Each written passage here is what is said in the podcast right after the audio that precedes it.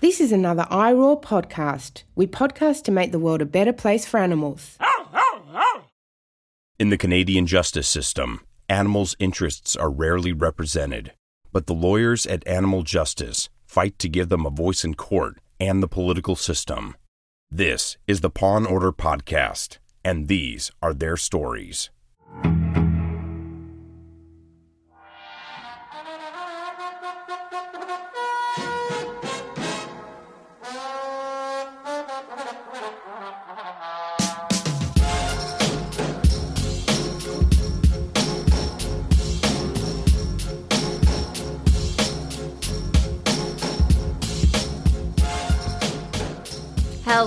Everyone, and welcome to episode 44 of the Paw and Order podcast. I'm your co host, Camille Labchuk, joined by my co host, Peter Sankoff. Hey, Hey. Peter. Hey, Camille. I sound. How are you? I sound a little nasally.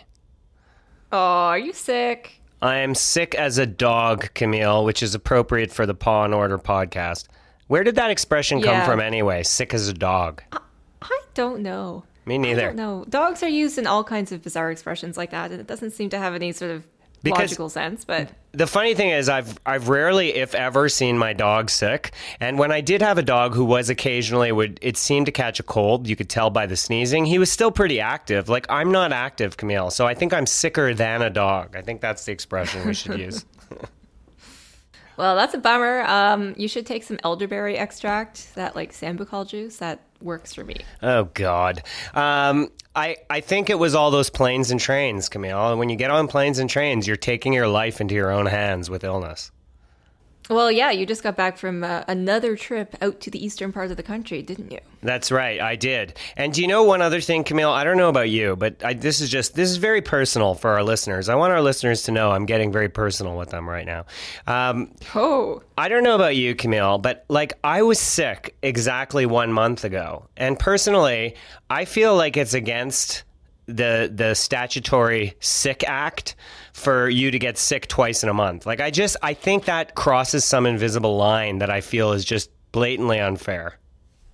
yeah, I totally agree. I was sick in the summer and I have not been sick since then. And I'm really, really going to try to avoid getting the flu this season because I'm just too busy. Uh, got my flu shot already. Hope you have too. Hope all the listeners have. FYI, there's a vegan flu shot. Just ask for the one that's not made with eggs. But get it either way. Well, I got mine too, but it, I don't. I don't think I have the flu. Anyway, that's enough about my illness, Camille. I apologize to the listeners. You're going to have to hear the nasally drone, and at, my guess is at least one sneeze. That's my guess. All right, well, we'll see. We'll see if we can keep it to one sneeze. So, All right. why don't you tell us about your trip out east? Well, my trip out east was nothing uh, uh, special, except I got to see the Paw and Order crew, which was really fantastic. Uh, so that was one of the highlights of the trip. I was out for a criminal law conference, met a lot of wonderful people, a couple of Paw and Order uh, supporters. Camille, did you know that? Woo! A couple of people Awesome. mentioned, Did they come I know up to you, you? from Paw and Order. No, no, they didn't. But when I introduced myself, someone she goes, "Oh, I know you from Paw and Order." I was like, "Oh, fantastic!"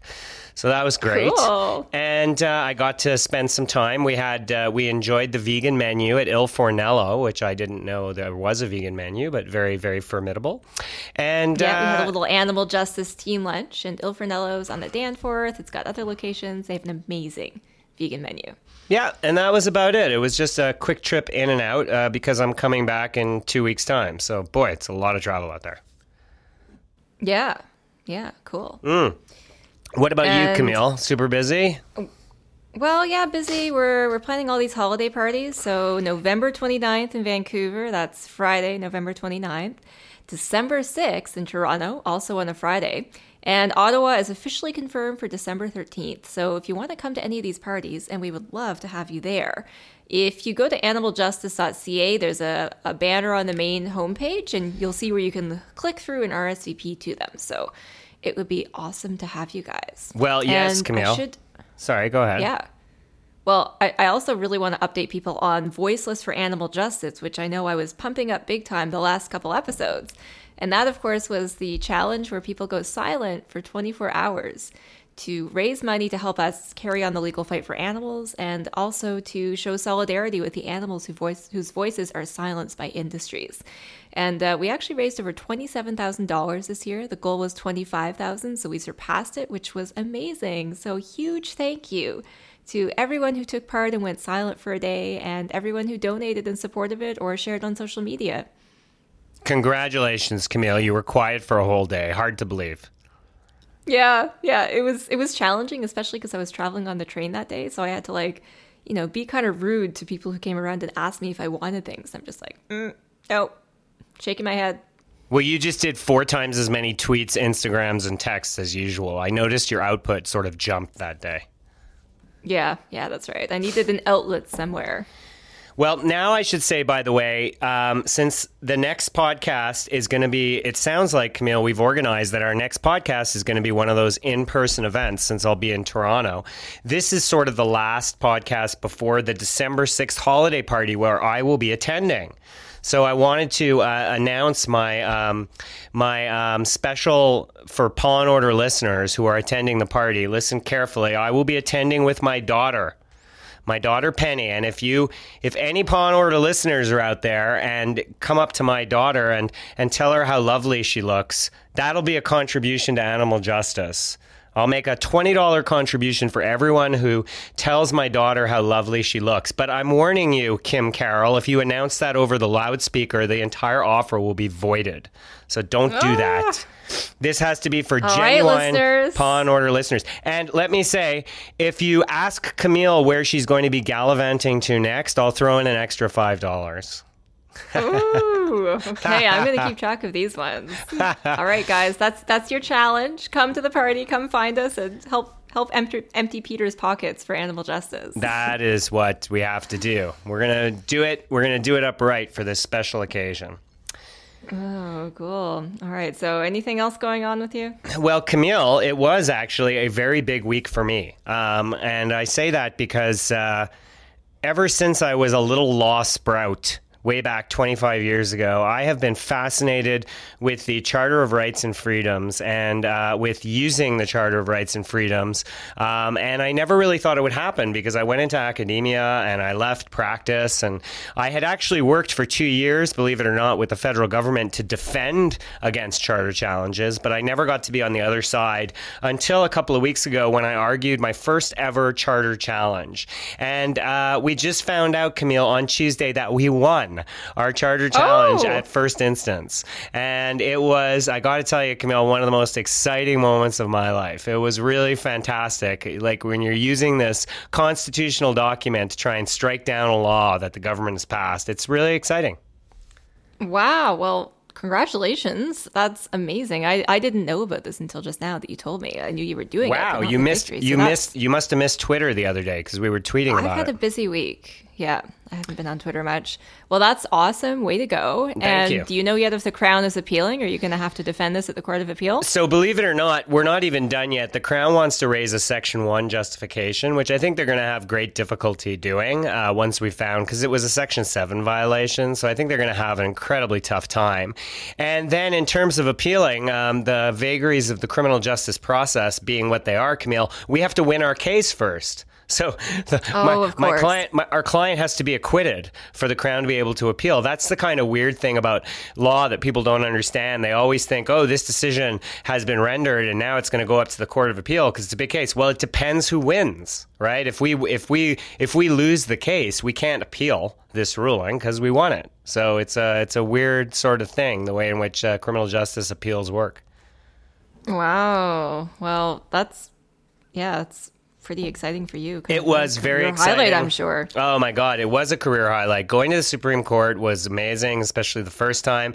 But uh, this was right up there, Camille. I got to tell you, I've just you really get an. I, I I honestly felt it in a way that I hadn't felt other decisions before. I know that some of the other decisions I've been involved with have made law, Camille. Like I'm aware of that, right? Because they were big cases and they changed the law a little bit. But this is different. Like it really felt powerful as a citizen to be there and saying no, government, what you're doing is unfair. and this needs to be challenged. And as a result, when the judge agrees with you, and you know the power of the state is sort of saying, "No, this is a great law. We need it." It's it's it's really a cool feeling. I I, I felt very very vindicated, and it just felt good all around.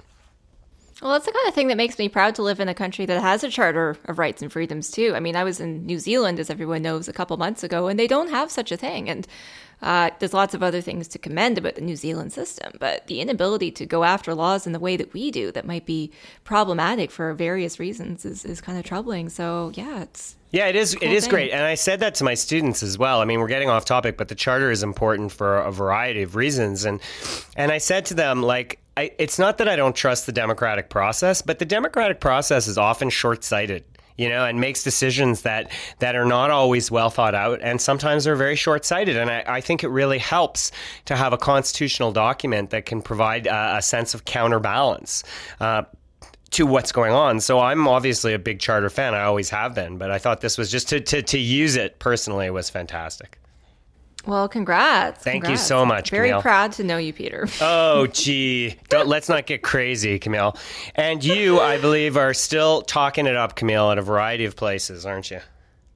Oh, yeah, a bunch of stuff going on as usual. Uh, I, I, forgot to add this to our list of things to discuss, but I, I did a cool thing at U of T, University of Toronto Faculty of Law, on Monday of this week, which is actually my alma mater uh, lawyers doing cool things. So I showed up and talked about my career, how I got into animal law, and uh, what kind of work animal justice does in this field.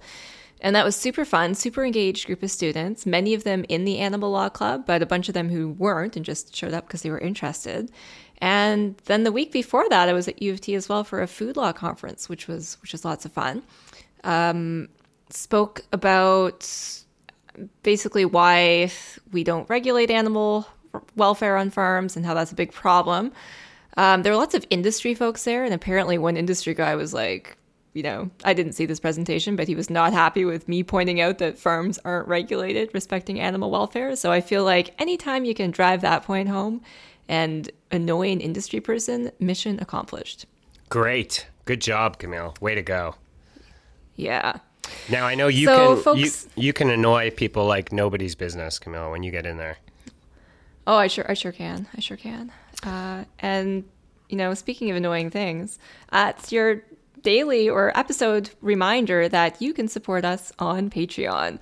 You can support the Paw and Order podcast uh, to help us keep this event going on. We're now at $177 per month on Patreon, and that's getting us really close to our goal of $200 to, to help sustain this podcast.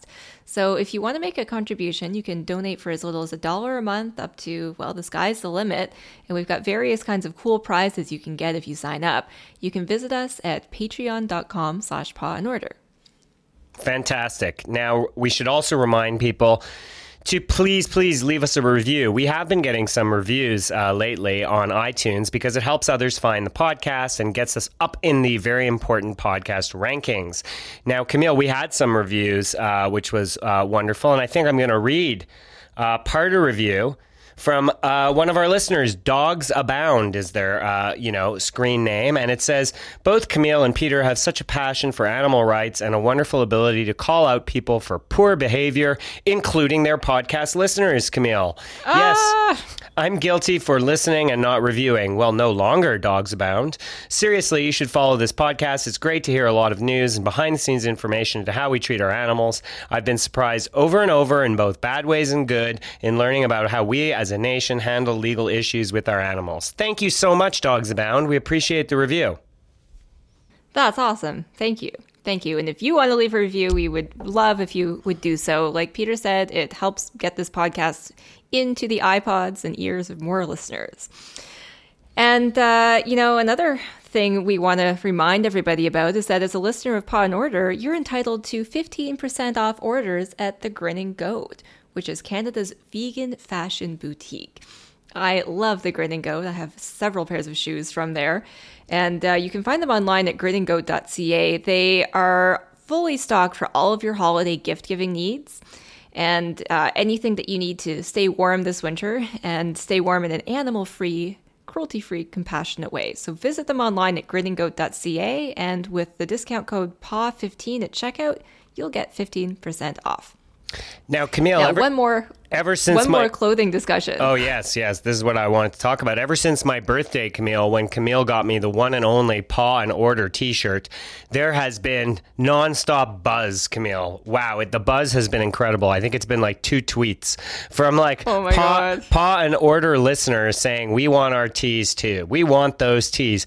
Well, we are going to ask you to put up, you know, Paw and Order listeners, if you want some teas, we are looking for some, our, our producer, Shannon Milling in particular, is looking for some thoughts on t shirt designs, like what should be on the things. Um, I personally was thinking of a picture of Camille and I, sort of, you know, smiling or, something along those lines. But we're gonna we, we're looking for our listeners to contribute ideas that they have and you can send those ideas or your interest in a t-shirt to info at animaljustice.ca and you can suggest anything from like what word what we should put on the back of the t-shirt how the t-shirt should look and we're to take that into account in designing. I personally think camille that the back of the t-shirt should have something like where is camille gallivanting to next? Something along those lines I personally think that as um, if if that happens, I will use my executive director prerogative and kibosh that design. You're such a dictator, So, Camille. nice try, Listen Peter, to but- the will of the people, Camille. You can't be a dictator. Well, our community really came through when we were trying to decide on a name for this podcast. It was suggested by a friend of ours online. So, uh, you know, tweet us, email us if you've got ideas for t-shirt designs other than just our logo. We'd love to hear them. Yeah, we need some ideas, Camille, because we are Animal Justice. We, we shouldn't even announce this yet, but we are launching our new online store in the new year, Camille. Yeah, that's right. We we had a store previously and we had to take it down due to problems with suppliers and reliability of getting those shipments out, but it's coming back. We're going to have a whole new set of t-shirts and apparel that you can purchase. And uh, we'd love to add a Paw and Order t-shirt to the store. So stay tuned in the new year for this. Fantastic. All right, Peter, I guess we're on to the in the news section and as usual, there's a ton going on. Yes, there is. And unfortunately, some of it starts in my own province of Alberta. We have talked Why in the past. Why is it always bad news from Alberta? Why? Oh, there's plenty from other provinces here too, Camille. But right now, it seems to be in Alberta. There is a. Uh, we talked in a couple of weeks ago about the possibility of an Alberta law to amend the Trespass Act and place in uh, new restrictions, all in a bid to clamp down on uh, essentially animal advocates who are uh, attending on farms and uh, doing so in a way that you know makes it hard to charge them with criminal offenses. And the idea is that they will be more easily uh, chargeable with some hefty trespass uh, fines and punishments, Camille. Yeah, that's right. And uh, the bill was finally introduced in the Alberta legislature this week. It's Bill 27. It um, it does essentially what the government was promising and what it announced previously. So there's uh, much stricter fines for trespass, uh, uh, trespass in general. Um, with fines up to $10,000 for a first offense and 25 for a second offense. So that's five times as much as it was previously. And up to $200,000 for a corporation and jail time is possible um, as well. So that's a problem. But the most troubling provision for us, and one that I think is the most constitutionally problematic as well, as we talked about the charter earlier, things have to comply with the Constitution. Uh, some provisions say that obtaining permission under false pretenses to enter property is automatically a trespass and could be subject to those same fines. And the reason we find this problematic when we're talking about the perspective of animals is that it could effectively uh, put a put a stop to any sort of undercover investigation, whistleblower type scenario in the province of Alberta, which would be hugely problematic for transparency in agriculture and for animals, of course, themselves. Because one of the few ways that citizens have to oversee what's happening on farms is undercover investigations. Well, I think that's uh, a very problematic aspect of the bill. I, I am equally, if not more, concerned, Camille, with the fact that they want to go after the organizations themselves. It seems to me I have not been able to track down.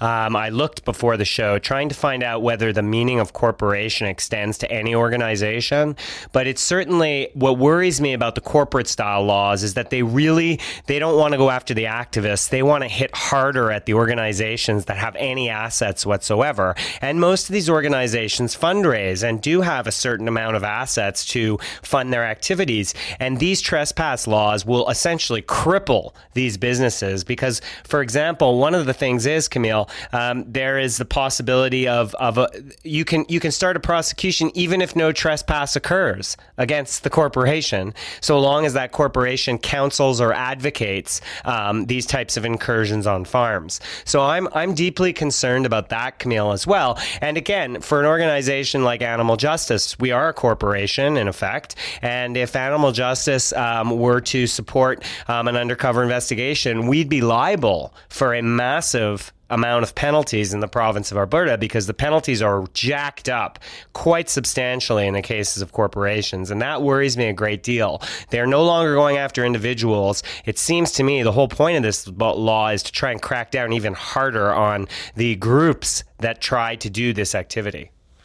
This is hugely problematic, and we, we, we, of course, are on notice that similar legislation is likely coming in Ontario if it has those same provisions. That effectively removes two massive provinces where animals are being used from any ability for organizations to do undercover investigations without a huge liability risk there. Um, it's a big problem, and, you know, rest assured, this is not the last you're going to hear about this issue from us. In the United States, states have passed ag-gag laws. Uh, egg, ag-gag refers to essentially putting a gag on someone attempting to expose cruelty on farms, coined by Mark Bittman, the New York Times columnist, ag-gag. Uh, in the States, many of these laws have been struck down as unconstitutional. One after another, they just keep falling. So it's potentially unconstitutional in Canada. We're going to be analyzing this in more detail and we'll keep you posted. Yeah, I mean, obviously, it doesn't go quite as far as some of those ag-gag bills in the states, Camille. It doesn't. Um, it doesn't prohibit information that's been obtained, but nonetheless, I think you're right that by indirectly going after the the false pretense type trespass, uh, I think that is the objective. Once again, it's to shut down workers who give any type of false information um, to get onto a farm, uh, and that is yeah, and that could that could include things like not disclosing that you're a member of an animal organization or that you're vegan or that you are interested in animal cruelty. Well, uh, for a journalist, right. it could be not disclosing that a person is a journalist. Yeah. You know, there's a very strong tradition of undercover journalism work in Canada. Many uh, news organizations have flagship investigative programs where they do this kind of work. And, you know, it's a problem not only for the animal perspective, but from journalistic perspectives as well. Yeah, I think that's right. And I think it's going to, a lot of that is going to rise and fall on what's considered a false pretense. But I think you're right that uh, farms and other agro businesses are going to be much more, I think it's in their interest to vet and ask as many questions as possible because then they have some recourse after the fact to go after the, the, uh, the now trespasser who provides any form of false information. Yeah, that could all be used as evidence later in the prosecution. Yeah, very, very troubling. Troubling indeed. And um, we're talking about Alberta, but it looks like British Columbia is moving in some respect to introduce similar legislation. We haven't seen a bill yet, but there is an article in the Vancouver Sun uh, about a week and a half ago that indicates that uh, an MLA is going to introduce a private members bill proposing fines for trespassing on farms and food processing facilities, which I guess is talking about slaughterhouses. Possible, quite possible. Yeah. So I mean, we don't know what's in this bill yet, but uh, you know, I, I I would strongly suspect that the farm community across the country is pushing for similar provisions in every province, and this, of course, is directly related to um, the backlash over more a- animal advocates sort of occupying farms and exposing the conditions. Yeah, by the way, Camille, I should probably just say I mean, we didn't make this clear, but I think it's worth noting that um, the Alberta bill, of course, is not restricted to farms right? It has. It's not about. It's not uh, d- uh, expressly stated that a farm is the problematic entity or anything along those lines. And I think that's why um, the section of the bill that deals with false pretenses should be of concern to all all Albertans, and frankly, as you pointed out, to media organizations that uh, have a tendency to do any tor- type of undercover work, because I think that that applies to every scenario of a business that's vetting an employee. Yeah, that's absolutely right. We were it's one thing we were wondering about and speculating on before this legislation was introduced whether it would be specific to farms or not. And uh, you know, the fact that it's not really, as you point out, Peter, should be concerning to every single person in Alberta. Yeah, very very troubling, Camille. Speaking Yeah, of troubling, troubling. speaking of Speaking of troubling, trouble. speaking of troubling. I hate this story. I hate I hate the story because the story's terrible. And of course, Camille, we'll talk a little bit about how the story is portrayed. Uh, vegan Yes. pa- parents in. Can I read the headline, Camille? Vegan Go parents charged with manslaughter after child starves to death in Ireland. Oh, it was Ireland, was it? Oh, okay. I thought it was Florida for some reason. Oh, sorry. I take it back, Camille. My apologies. I, I'm thinking of another Oh, story. it's in an Irish newspaper. That's why. yeah, it's because you know why, Camille. This is terrible. It's because I'm looking at it. It's an Irish newspaper, and the parents are Ryan and Sheila O'Leary. So I'm like, oh my god. Yeah. I'm just thinking. I'm just thinking it's Ireland. I apologize. I apologize terribly. I misread that. Sorry, Ireland. We're Yeah. talking about Florida. Got you. Yeah, well, let's so talk uh, about you know, Florida. a sad story, a very sad story, obviously, because a child uh, lost their life. But there was a toddler, 18 months old, who uh, apparently passed away. He weighed 17 pounds at the time of his death, and his his parents were arrested and charged. Uh, with manslaughter. And the story goes on to describe how he died from complications relating to malnutrition, dehydration, and microsteatosis of the liver and swelling of the hands, feet, and legs. Uh, the mother apparently called 911 when she found her child unresponsive. And uh, the story, you know, basically alleges it, it references repeatedly that the parents were vegan and talks about how they were eating. Um, the, the toddler was still breastfeeding primarily and had not eaten actual solid food, and that the family is vegan and eats only raw fruits and vegetables. Yeah, a- and and I mean the story is is of course uh, uh, it's a terrible story, and obviously it's terrible that these uh, parents starve their child like this. It's just what what what interests me about the story, Camille, and why we're talking about in Paw and Order is the fact that the parents are that that the fact that they're vegan is somehow highlighted as a key element of the story. And of course, the implicit assertion that I read throughout the story is that this vegan diet is somehow dangerous for children. You know, I've seen that before. And and what bothers me, Camille, is like stories of parents starving their children are not uncommon. Like there, there are other situations that, that occur. Like, un- sadly, they're not uncommon. And like when when it happens in another situation, you don't see meat eating parents charged with starving. You just never see that. Essentially, here all the focus is on the diet, when essentially the parents are are essentially you know abusing their child by not feeding him properly. Yeah, absolutely. I mean, yeah, you're right. Child, uh, children die regularly from malnutrition issues, unfortunately and tragically, and from other, uh, you know, issues related to to diet. And uh, that never makes it into the news. But anytime somebody might be vegan, oh, guess what? That's totally the headline because it's kind of fun to portray vegans as, as uh, you know, negligent in this way, which I think is really disappointing because the evidence all shows that vegan diets are totally appropriate for children. Uh, a well planned vegan diet, as any diet must be well planned for it to be appropriate for any human being. Yeah, absolutely. As I joked, Camille, at the conference in October, um, you know, I had a picture of my daughter up there, and I, I was joking how the dairy farmers of Canada consider my daughter a medical marvel who's like, her bones are going to crack any minute from a lack of calcium from because she hasn't drank milk all her life. Like, it's just the whole thing is so stupid. Um, obviously, it takes it takes care to raise a child, and it takes thought into what you're feeding them. Um, and in, as far as I'm concerned, when I read this story, all I see is terrible parents kill child. Like that that to me is the headline. I, you know the fact that they're vegan what bothers me about it is again i've seen these stories before and the word vegan is perpetrated over and over and over again as if, oh this di- this diet is dangerous. And i'm like it's not. At least include information that says you know where done properly. This is not a problematic diet at all. Yeah, yeah, yeah. I totally agree. Anyway, very frustrating. I'm sure this won't be the last such headline that we read. Sadly, no, Camille. So let's end off on a high note. And I can't believe, Yeah. just like Alberta's getting all the abuse, Ontario seems to be getting all the kudos. Although, Camille, it's hard for me to give kudos entirely to a province that's simply getting rid of a stupid idea that they previously instituted. So only That's half right. kudos. Ha- half kudos, but but it is a good move. So there's a private members bill now in the Ontario legislature introduced by PC MPP Rick Nicholls that would repeal Ontario's pit bull ban, which has been in place for almost 15 years since 2005. So, bravo. This is great to see. Everything that the evidence now shows about breed specific le- legislation targeting specific types of dogs is that it doesn't work. It's not about the breed of dog, it's about uh, the guardian slash owner person and how they react and uh, why certain types of people choose certain types of dogs and various other factors that have nothing to do with the dog breed. That's what contributes to safer communities.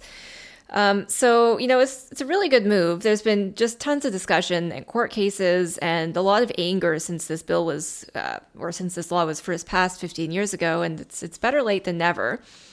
Um, interesting that it's a private members bill and not coming from the government. I'm curious as to why that is. I, I think the bill sponsor mentioned that there wasn't complete agreement in the PC caucus, so maybe they thought it would be better to do it this way. But Yeah, I I, don't will know. Good say, question. Peter, this the bill is not potentially entirely good news. So it does two things. It repeals the pit bull ban, so that's great. But it also introduces this new vicious dogs legislation into our dangerous dog provisions, which says basically that if a dog has seriously injured someone, it can be declared a vicious dog and then may also be killed. Um, I'm still looking and thinking about these provisions. I don't think I like them because I think they're redundant. There's already ability for judges to can take to take control of dogs that might be uh, problematic and do various things to try to improve their level of safety, like training, like muzzle, like restraint, like like those types of measures. So I'm not sure what else we get with the vicious dog provision, but we'll continue to look at that and think about it. Absolutely. Good job, Camille. That's definitely, look, I agree with you. I think the ban is good. Uh, sorry, getting rid of the ban is good. And, um, I also share your concern about all these provisions that impose certain uh, restrictions on dogs because I think these restrictions are too easily resorted to and they're too tough to challenge. Like, I, I think the laws, one thing I've noticed across the board is that these laws dealing with dangerous dogs are often too vague and too difficult to challenge for, for people who have real concerns about their pets. And anytime dogs get killed too easily by uh, legislative order, it, it worries me a great deal. Yeah, yeah, that's that's that's right. So All right, we'll that- uh yeah. That takes us to our uh, that takes us to the end of the news and takes us to our main segment. Camille, I'm very excited about this uh, main segment. This is an interview that I did with a wonderful international advocate. Uh, it is uh, our good friend Martina Pluda, who I understand Camille is a listener of this show, and that Heroes and Zeros is her favorite part of the show. Camille, from what I understand, and we are very excited to hear about Martina's very very interesting work that she undertakes in Europe.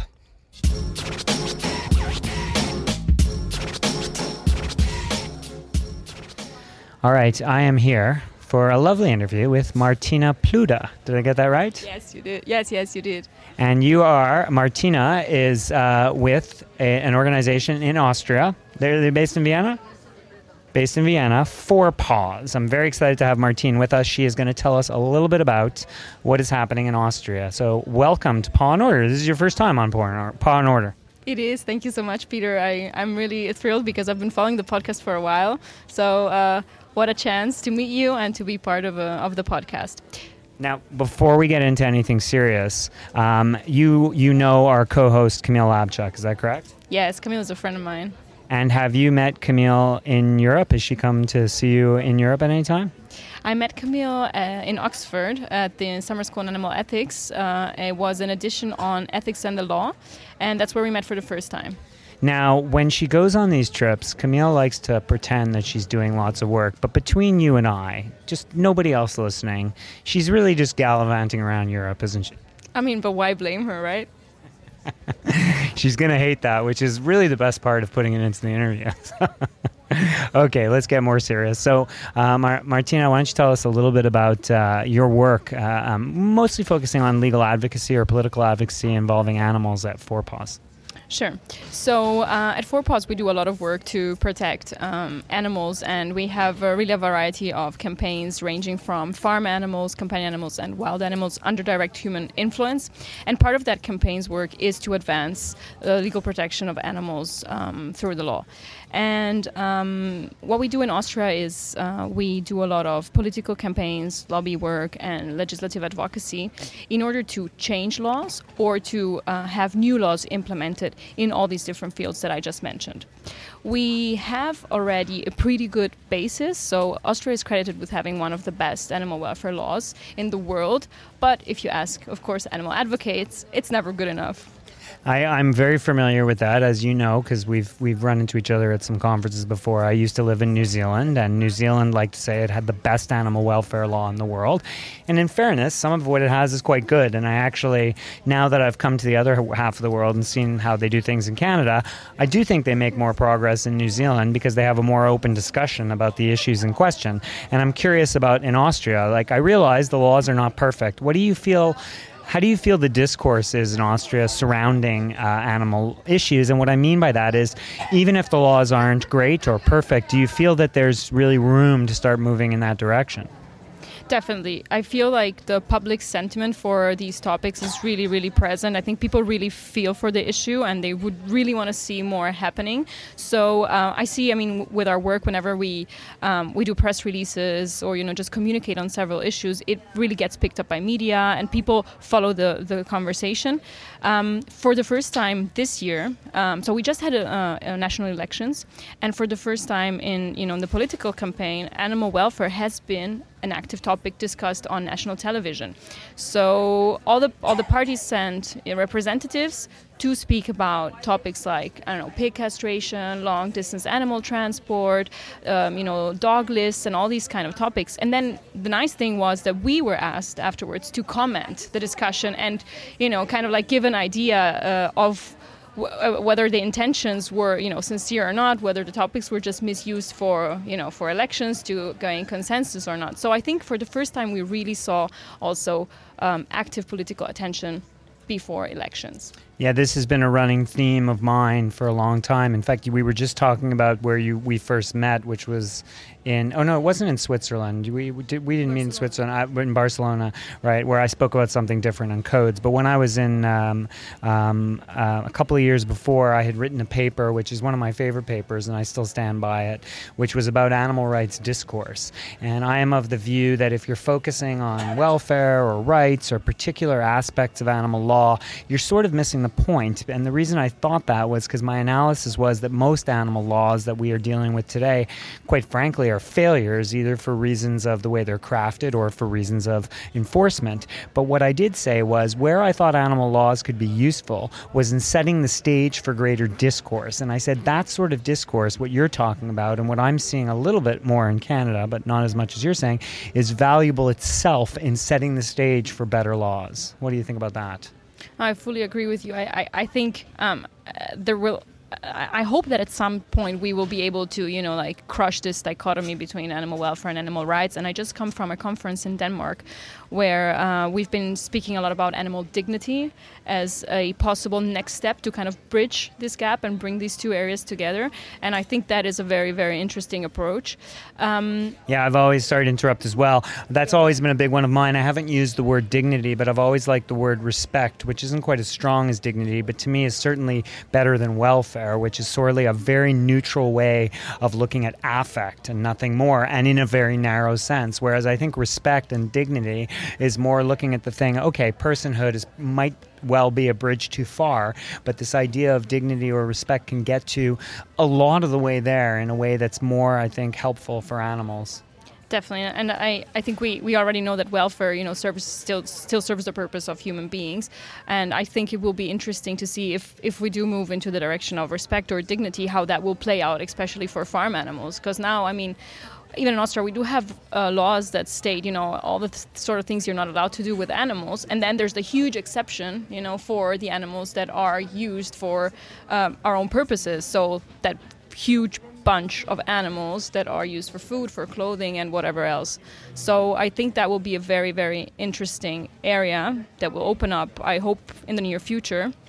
And um, that will hopefully be also part of this public discourse that you were mentioning. Because I mean, I always see this. You know, people get outraged when you know dogs get mistreated. When I don't know. Um, we've had this really funny thing happen. This guy posted a video of um, of a baby dolphin that he was cooking, but it was not a real thing, and everyone got so outraged about the baby dolphin ending up in a pan. But how is that any different from you know uh, the cows, the pigs, the chickens? So Mar- Martina, it's a dolphin. There you go. That's that's the answer, isn't it? absolutely, you know, and that dolphin would probably get you know the the highest possible protection under the law, but not the pigs, the cows, and the chickens. I remember where uh, this came up. This comes up all the time, but I remember many years ago when we were talking about whaling, and I was drawing comparisons between whaling and you know and various other things, and it was like whales are special. That was the answer I got from New Zealanders who wanted to allow, you know, they wanted to ban all whaling. Good on them, right? That's the right thing. But I was trying to point out some of the inconsistencies in their position. That's what I got back. Whales are special. Well, we seem to have this thought about pigs for some reason, but like turning it around in the sense that uh, in 2017 the Animal Protection Act of Austria was amended, and um, for all animals, um, the um, castration was suddenly mandatory with anesthesia, except for pigs. Just because the pig lobby is so huge and strong, and there is absolutely no scientific explanation why pig why it's okay to castrate pigs without anesthesia, but it's not okay to castrate a horse, a cow, or a sheep without anesthesia. It's it's ridiculous. Pigs are special. No, that's not the answer. Okay, um, so let's talk. Let's talk a little bit more. Yeah, right, exactly. Let's talk a little bit more. Um, what are some of the particular issues that are at stake right now in Austria? Like, what are some of the big issues that you're working on there? So um, right now we're working on uh, well pigs again. Uh, unfortunately, they're like one of the most you know so the, well they're suffering greatly mostly mistreated animals. Uh, we have an issue with castration that is uh, again not with anesthesia full slatted flooring uh, sow crates. Those are huge issues that we're having right now but also the shredding of male chicks. So austria has um, taken a step forward in the sense that um, the whole organic industry has decided to ban the killing of male chicks on the first day but all the other producers, non-organic producers, still do still do it, and that is a horrible practice we're trying to um, change. One thing that we've been working on, and it's not just us, and it's not just in Austria, it's a European level. We launched one year ago in September a European Citizens Initiative, which is um, basically a, an instrument of direct democracy for European citizens and it's basically a petition addressed to the European Commission. If we um, if if um, if we manage to collect one million signatures, valid signatures, then the European Commission has basically four months' time to react and come up with a with a with a proposal.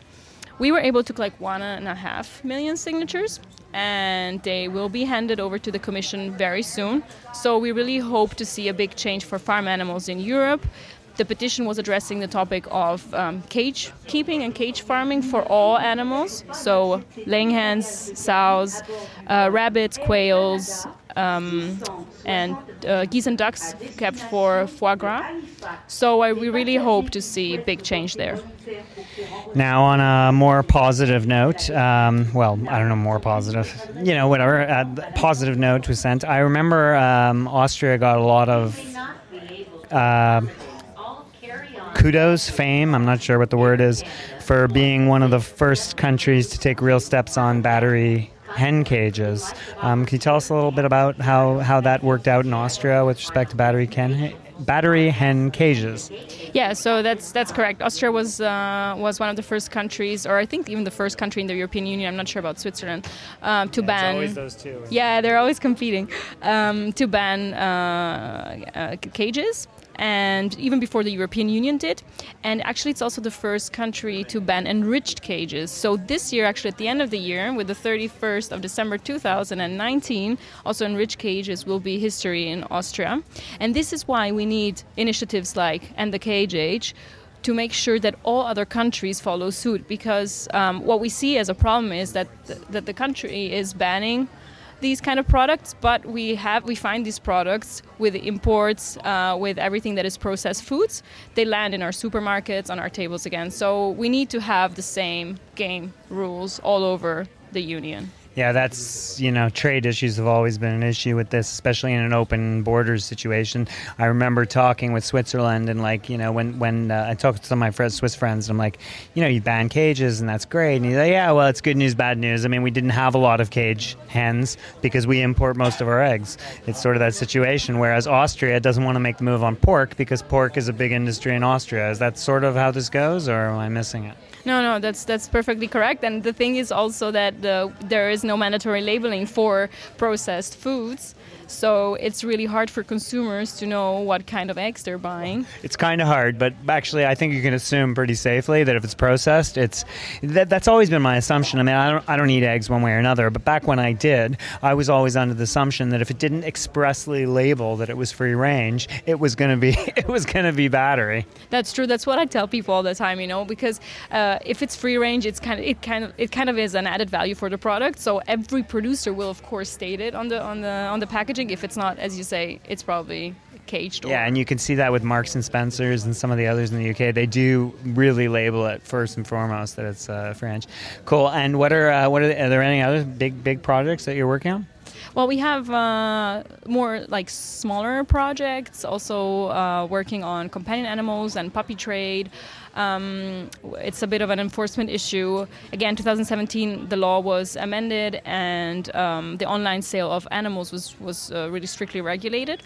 Uh, but we still see um, some smaller, like uh, classified ad sites that are actually Slovakian or uh, from nearby countries that have like a .at domain they seem to completely ignore the law and although they are addressed to an austrian you know customer base um, they still allow um, ads with puppies that are underage or not from um, registered breeders or not from uh, shelters and and these kind of institutions. So we are um, now we filed three police reports against three of these platforms and the sellers, and hope to see you know positive steps taken from the authorities.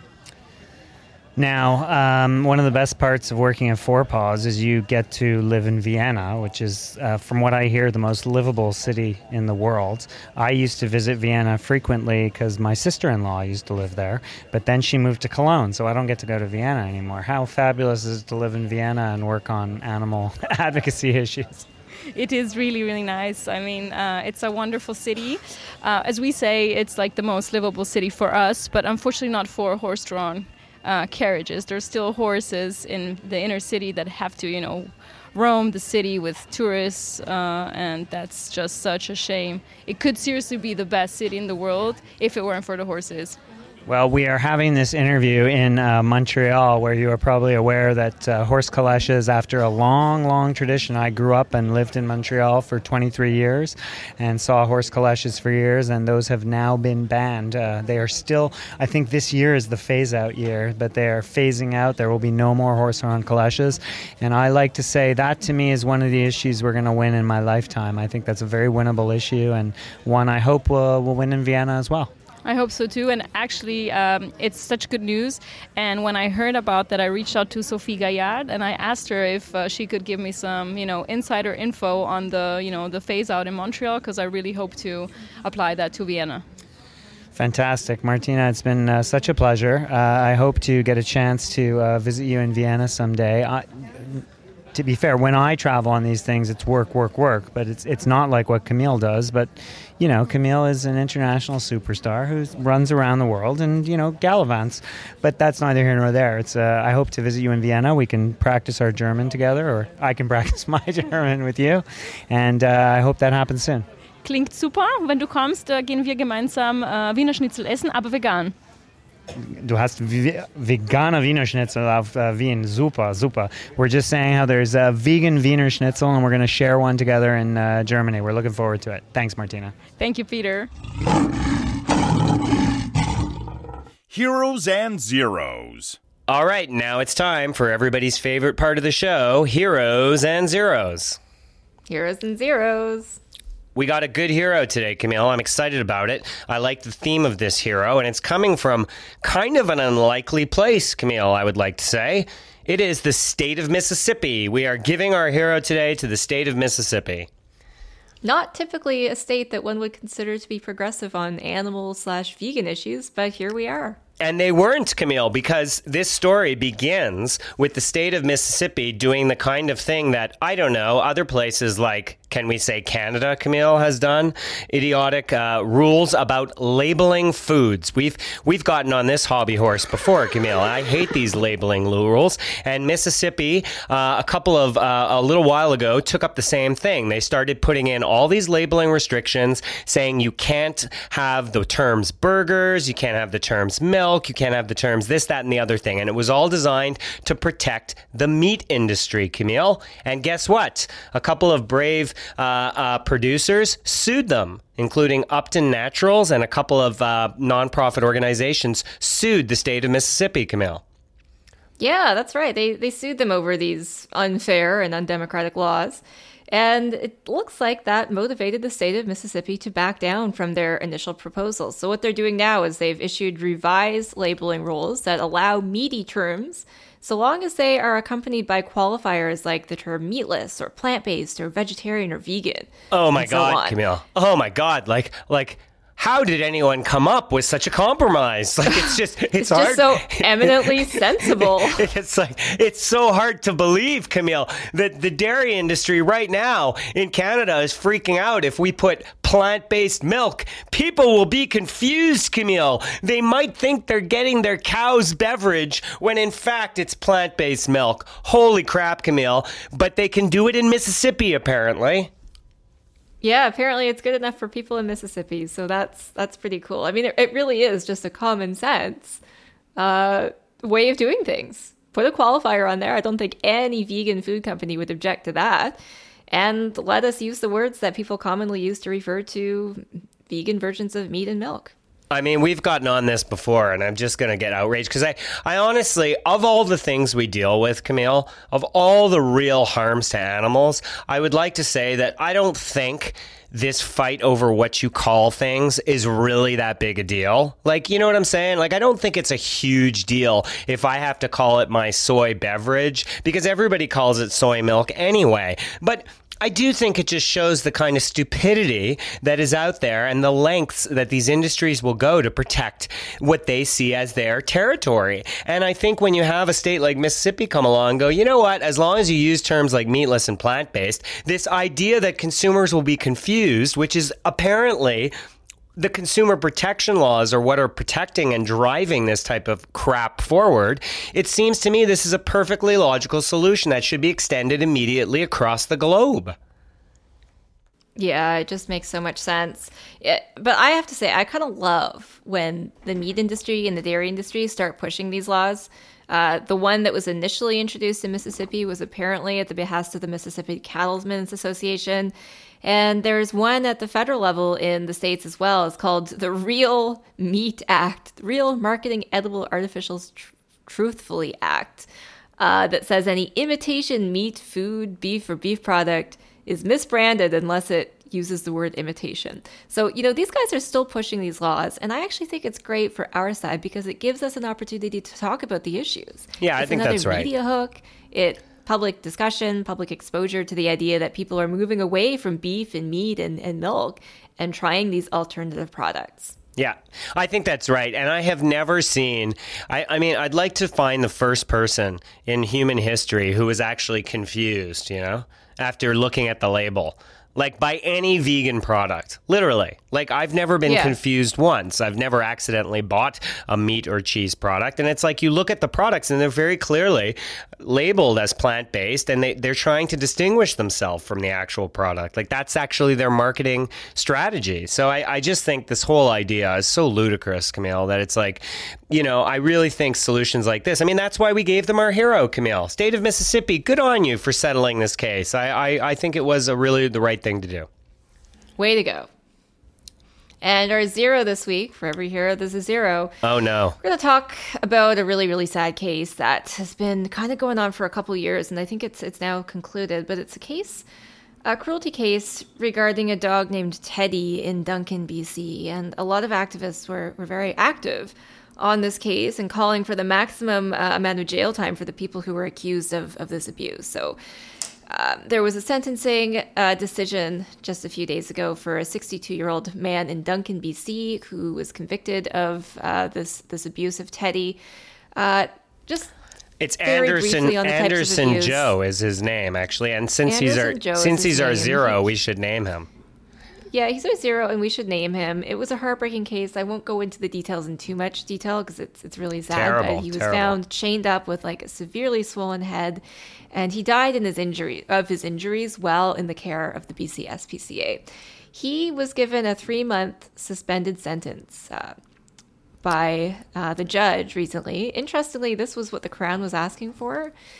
Uh, defense counsel was looking for a conditional discharge, which would mean no criminal record, but in the end, there was a suspended sentence for 90 days and a lifetime ban on owning any other animals.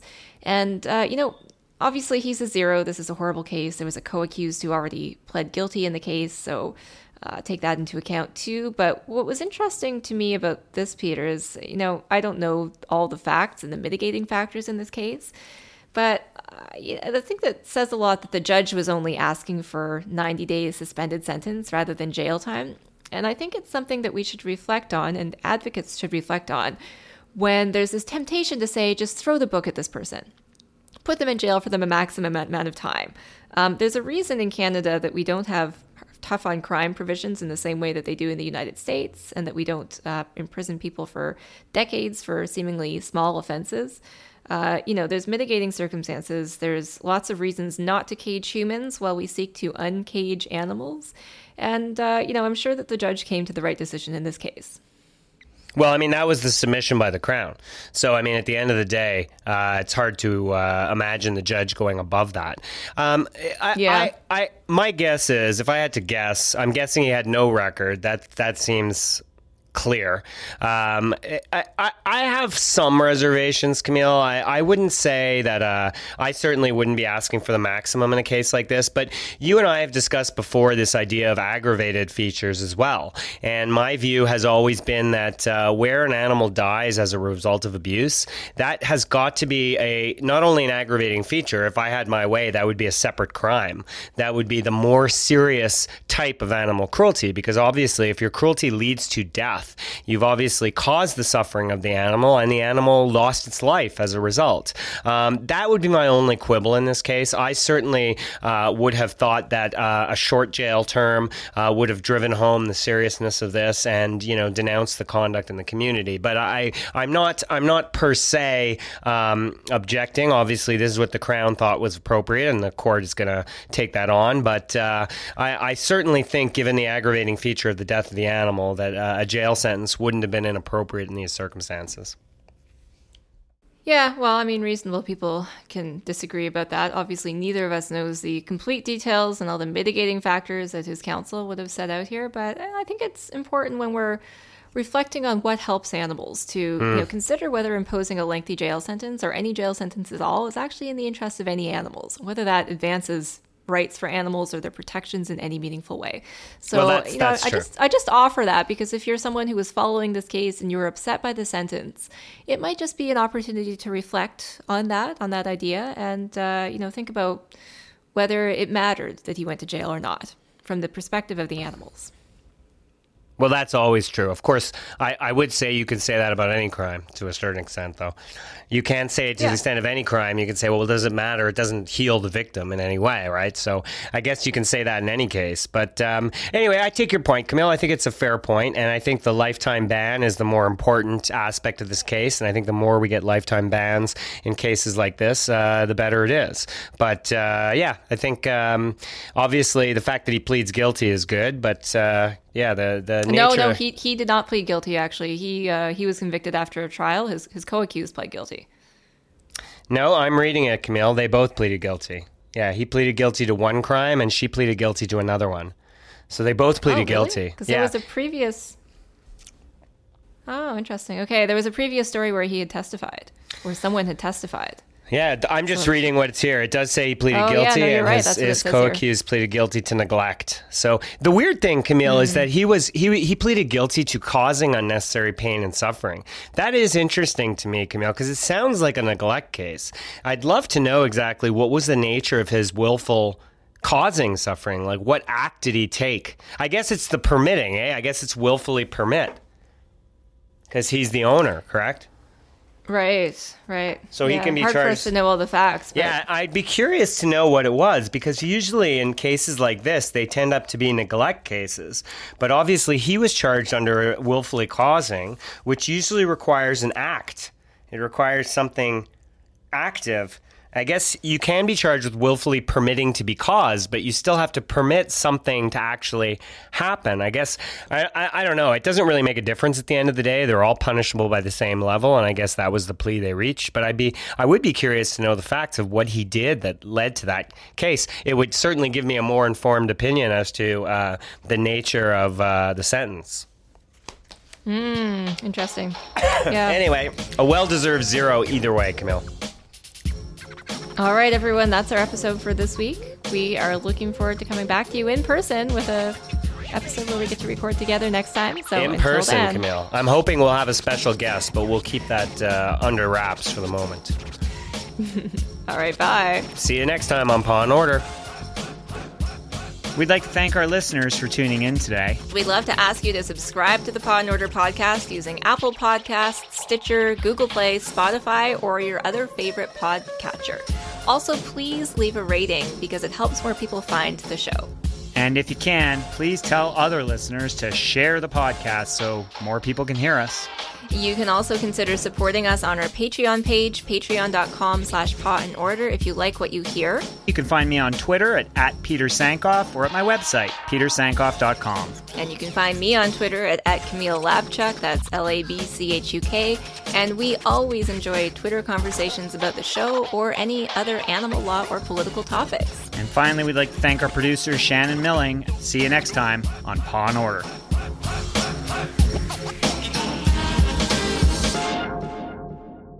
For more great iRoar podcasts, visit iRoarpod.com. That's I R O A R P O D.com.